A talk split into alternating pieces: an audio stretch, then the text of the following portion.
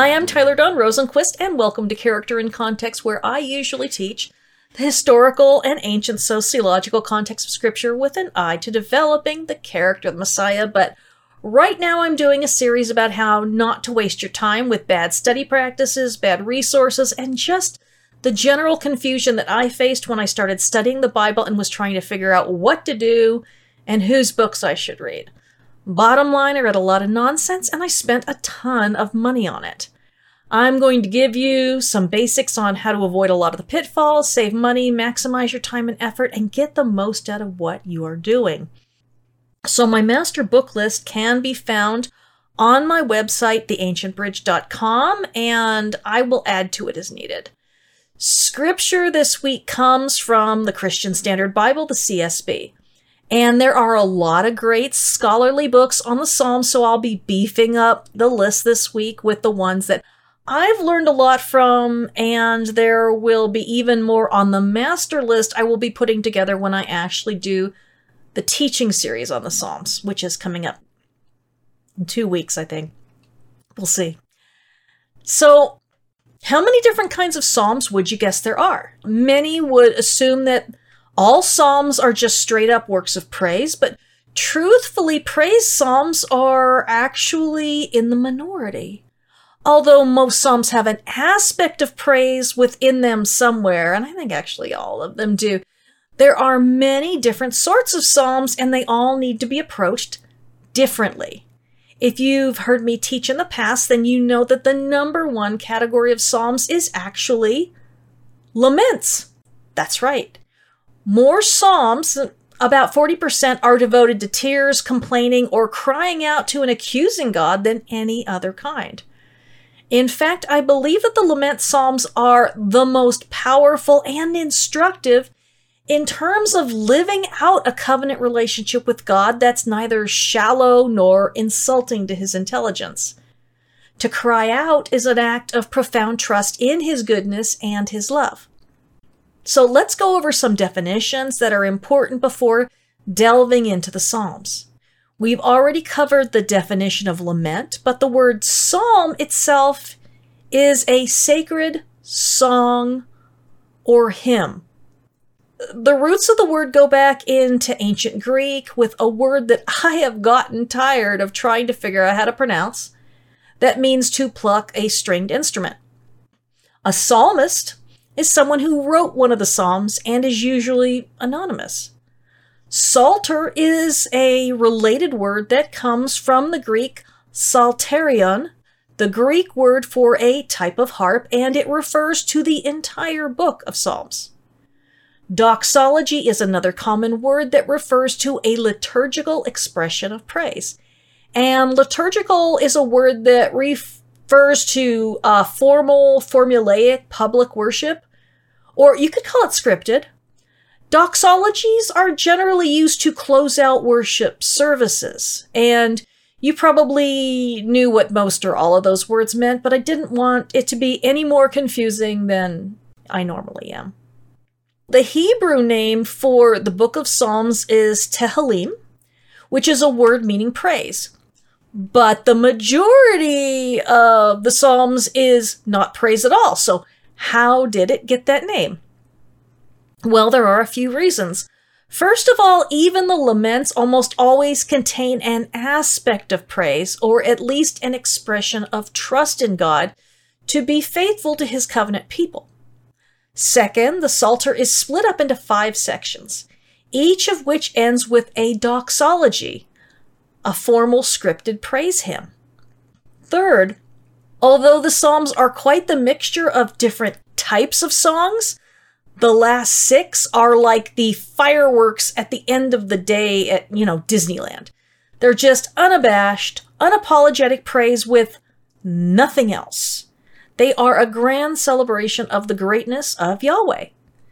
And as we leave the reading of the Psalter in this mood of exhilaration, uh, naming the entire collection Tehillim is more than appropriate, even if it's not quite accurate.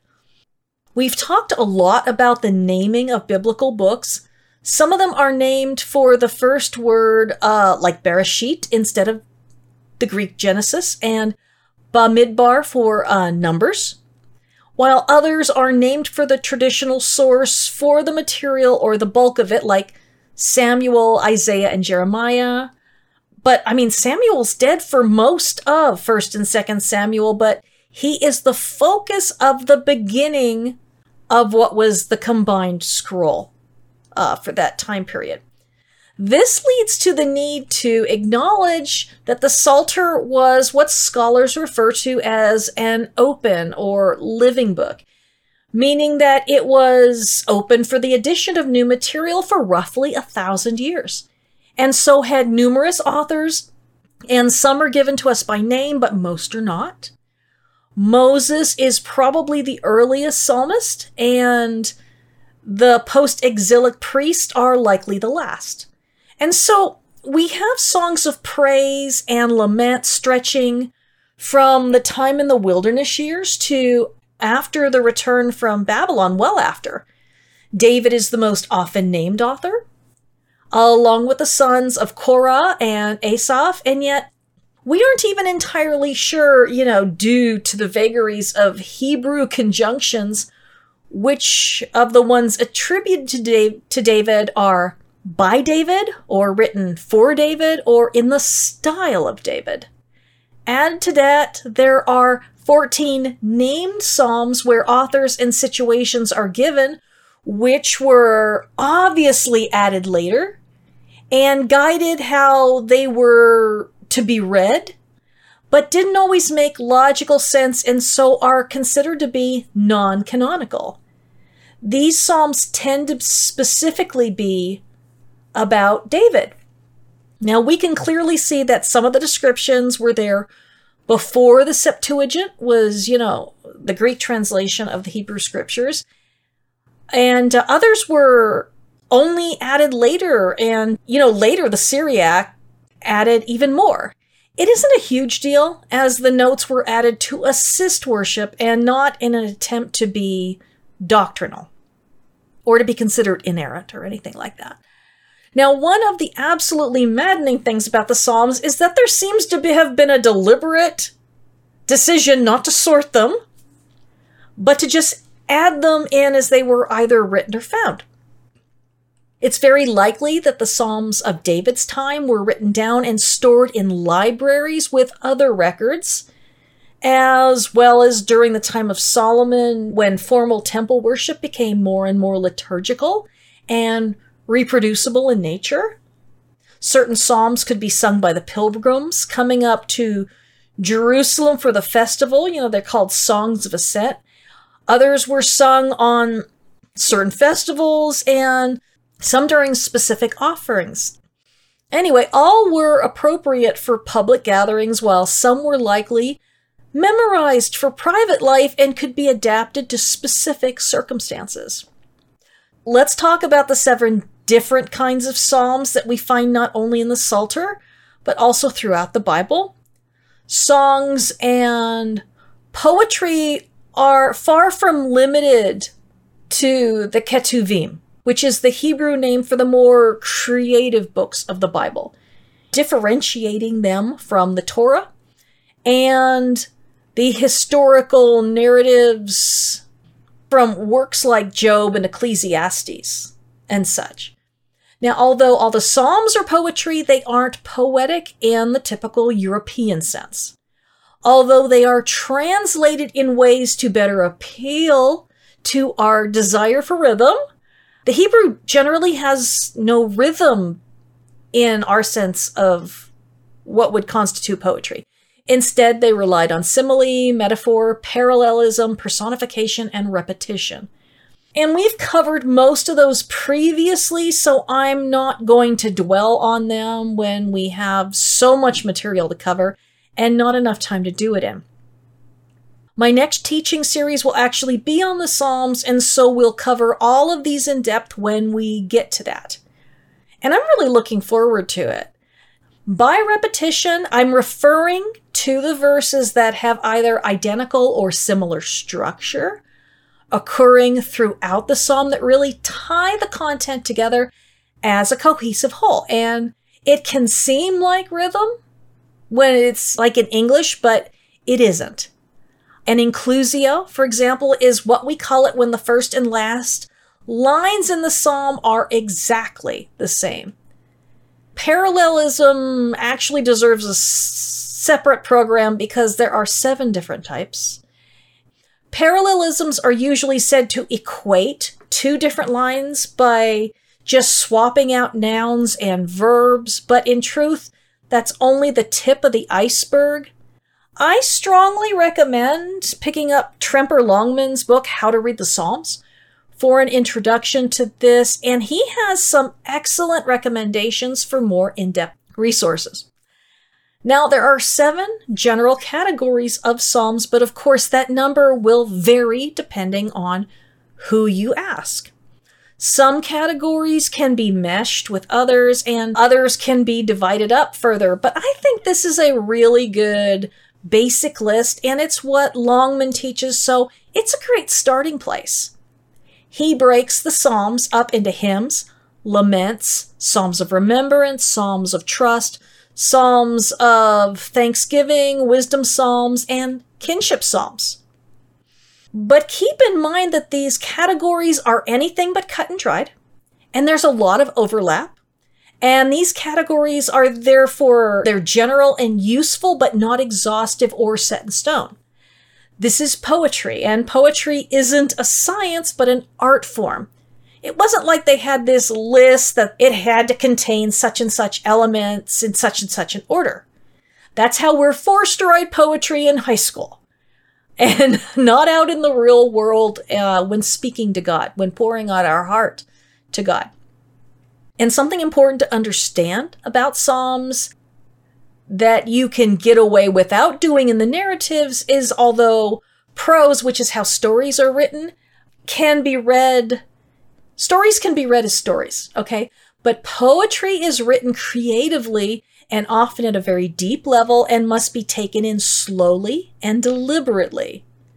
The Psalms are meant to be read not only with the intellect in gear, but also with all of the emotions in our arsenals.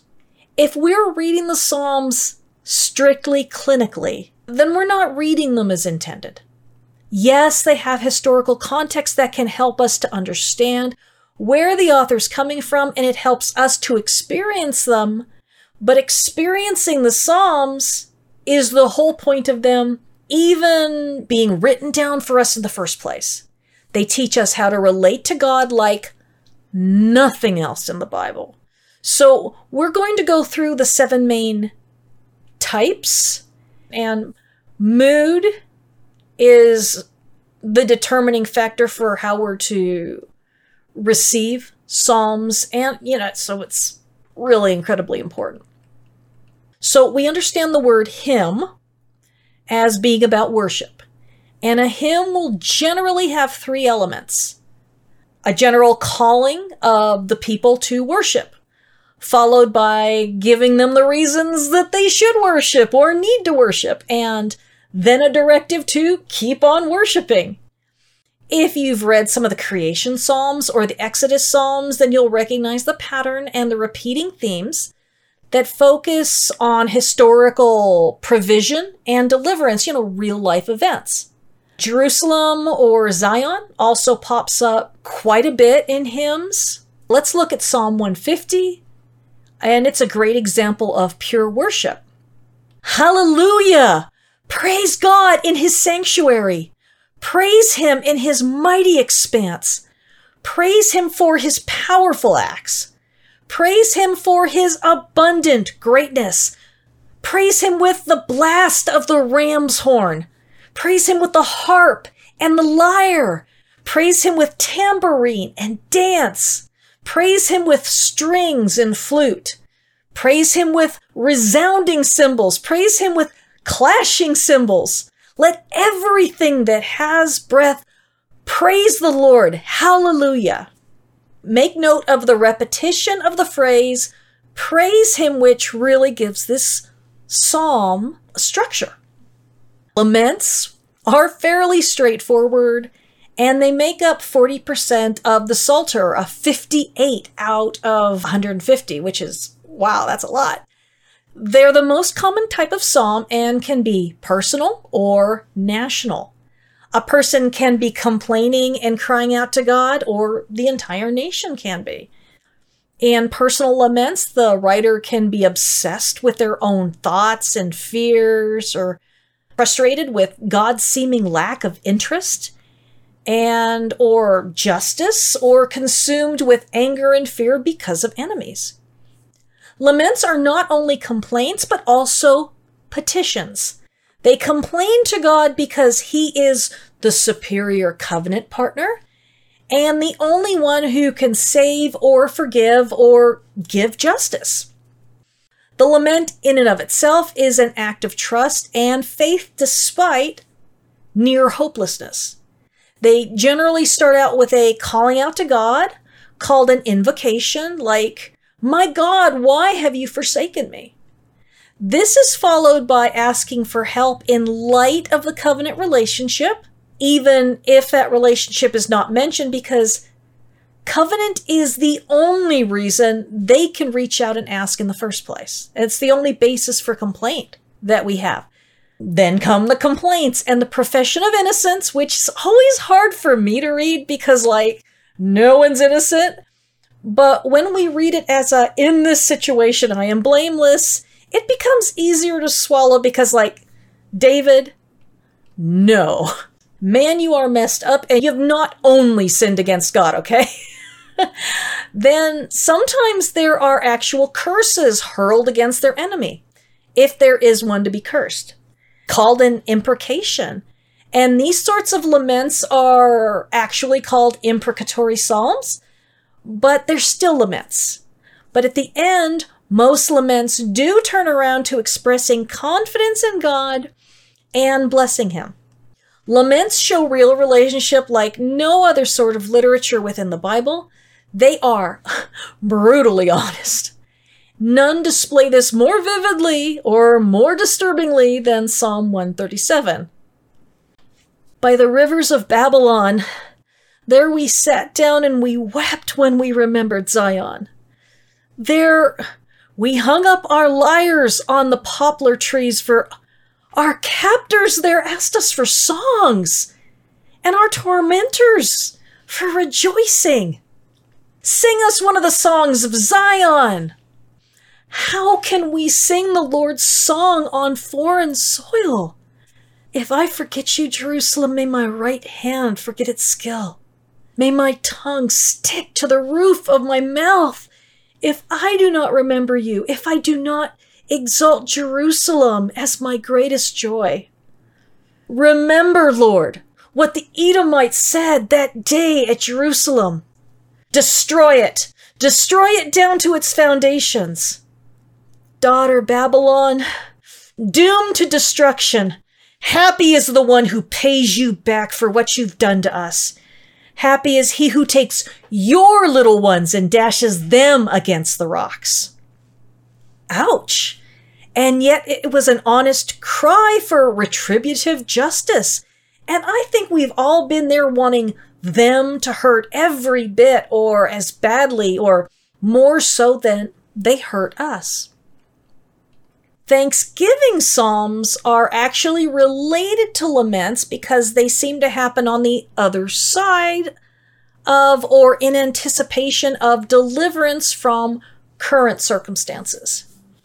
A Thanksgiving psalm doesn't really hide well because right off it announces an intention to praise God for such and such. And then it gives a sort of testimony of what's been going on in the life of the writer and invites all those within hearing range to join in worship and in celebration of the wonderful things that God has done or is about to do. And then the problem is generally repeated, and they talk about how God resolved the problem. It's very likely that something like this would accompany a Todah, which is a Thanksgiving offering at the temple. Let's look at Psalm 100. Let the whole earth shout triumphantly to the Lord. Serve the Lord with gladness. Come before him with joyful songs. Acknowledge that the Lord is God. He made us, And we're His, His people, the sheep of His pasture. Enter His gates with thanksgiving and His courts with praise. Give thanks to Him and bless His name, for the Lord is good, and His faithful love endures forever, His faithfulness throughout all generations. A confident psalm might be a new one for you. I mean, at least the name. There are only like nine of them in the Psalter, and so not exactly as prolific as the 58 Laments. But these are very rich in metaphor and praise, and we just see pure trust expressed in terms of God being our rock, shepherd, a strong tower, a refuge, and help, uh, Ezer. Yeah, you know exactly what I'm talking about. It's just the psalmist telling it like it is and reminding us why we can trust Yahweh. Psalm 23 is the most known example, beginning with, The Lord is my shepherd. But let's look at the lesser known Psalm 11. I have taken refuge in the Lord. How can you say to me, Escape to the mountains like a bird? For look, the wicked string their bows. They put their arrows on bowstrings to shoot from the shadows at the upright in heart. When the foundations are destroyed, what can the righteous do? The Lord is in his holy temple. The Lord, his throne is in heaven. His eyes watch. His gaze examines everyone. The Lord examines the righteous, but he hates the wicked and those who love violence. Let him rain burning coals and sulfur on the wicked. Let a scorching wind be the portion in their cup. For the Lord is righteous, he loves righteous deeds, and the upright will see his face. Okay, so remembrance psalms are generally concerned with calling the congregation to remember the past great acts of Yahweh. If you participate in the Passover Seder with an Haggadah, then you know we recite them a lot on that night. These Psalms are historical in nature and are very concrete. And there are five of them that really fit exclusively into this category. They are heavy with references to the historical deliverance out of Egypt and to the establishment of David's dynasty. They are really more concrete than most of the Psalms because the psalmist isn't really focused on anything except recounting the amazing signs and wonders and the provision of God. As such, there are no short remembrance Psalms that I will have time to read, but Good examples are Psalms 135 and 136. There are also four wisdom psalms, and you might protest that all psalms contain wisdom. And although that is true, this is a specific category, and these psalms are dedicated to comparing the life of the wise and virtuous against the life of the foolish and wicked. Psalm 1 is the easiest example to point out with the blessed is the man who does not, and in fact, I'll just go ahead and read that one. How happy is the one who does not walk in the advice of the wicked, or stand in the pathway of sinners, or sit in the company of mockers. Instead, his delight is in the Lord's instruction, and he meditates on it day and night. He's like a tree planted beside flowing streams that bears its fruit in season, and its leaf does not wither. Whatever he does prospers. The wicked are not like this. Instead, they are like chaff that the wind blows away. Therefore, the wicked will not stand up in the judgment, nor sinners in the assembly of the righteous. For the Lord watches over the way of the righteous, but the way of the wicked leads to ruin. And until this was pointed out to me, it never occurred to me how much this sounds like it belongs in the Proverbs instead. Now, the final category is the kingship psalm, which are largely about either God is our king, or praising God for his blessings upon David and his descendants, or petitioning God to bless them. Psalm 47 is a great example. Clap your hands, all you peoples! Shout to God with a jubilant cry, for the Lord, the Most High, is awe inspiring, a great king over all the earth. He subdues people under us and nations under our feet. He chooses for us our inheritance, the pride of Jacob whom he loves. Selah. God ascends among shouts of joy, the Lord with the sound of a ram's horn. Sing praise to God, sing praise, sing praise to our King, sing praise. Sing a song of wisdom, for God is King of the whole earth. God reigns over the nations. God is seated on his holy throne. The nobles of the peoples have assembled with the people of the God of Abraham. For the leaders of the earth belong to God. He is greatly exalted. Now, the Psalms in general are very doctrinally and theologically heavy because they spend a lot of time telling us what to believe about God and his dealings with his people and how we should be living in light of that ongoing and eternal covenant relationship. They're just a gold mine for distilling down a lot of the rest of what is in the Bible, frankly.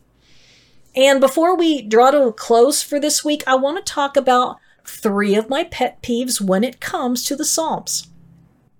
One, just because a person expresses a desire for violence and retribution doesn't mean that God endorses those sentiments.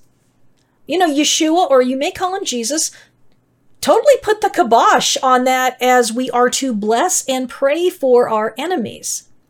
But the Psalms represent our honest desires and feelings, but not everything in them represents how God wants us to feel about these things. The Psalms are an honest interaction between covenant partners and not a blueprint for what we should go out and act upon. 2. The use of the term Selah is problematic because there is no agreement, neither Jewish nor Gentile, as to what it even means. And I will see people write a post that they want people to think about, and they will end it with Selah. But for all we know, it was a musical directive and so to me, it looks silly and presumptuous. It, it just does. I'm sorry. Um, I'm not sorry. Being honest here. And maybe it means break out into wild interpretive dance. We just don't know. Three, the idea that there are psalms that are purely messianic but had no context other than predictive prophecy. All psalms are useful for the individual, or corporately and what people and the nation were going through, even if they ended up pointing to the Messiah with the ancient equivalent of neon lit signs and blinding floodlights. Yes, we can find Yeshua in everything, but that doesn't mean that our goal is to focus on him in them and thereby ignoring the richness of their ability to lead us in vocalization toward God. Next week is the last week of the study series, and I want to talk about the concept of inerrancy and where it came from and what it even means, which is actually different for everybody. Anyway, that's it, and uh, have a great week. Thanks for joining me.